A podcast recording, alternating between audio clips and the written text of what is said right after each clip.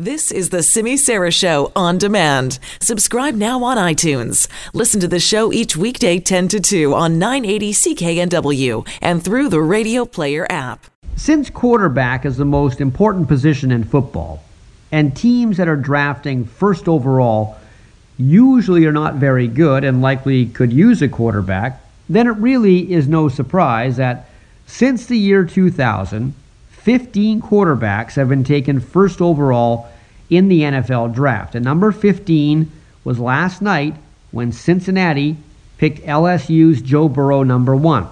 Now, Burrow was the best player in college football last year. He won the Heisman to prove it. And he looks like the real deal, although there are some questions about his arm strength. But no Bengal fan is unhappy with this choice.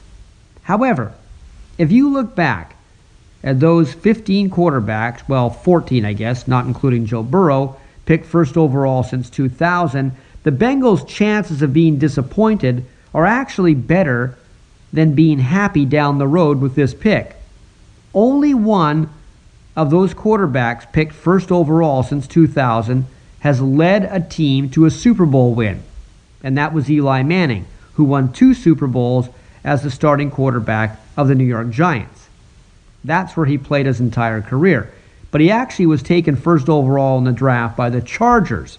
However, he refused to play for them, so they had to make a trade with the Giants. And the trade was pretty good for San Diego because they got Philip Rivers out of it. Although Philip Rivers never won a Super Bowl in San Diego. And as we said, Manning won two in New York. The only other first overall quarterback to win a Super Bowl since 2000 was David Carr, but he did it as Manning's backup in New York.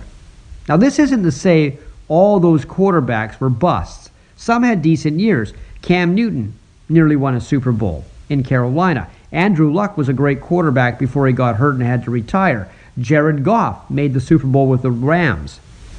Carson Palmer had some good years, but there are the other ones who didn't work out at all, like the disastrous Jamarcus Russell. Sam Bradford fizzled out after a very good rookie season.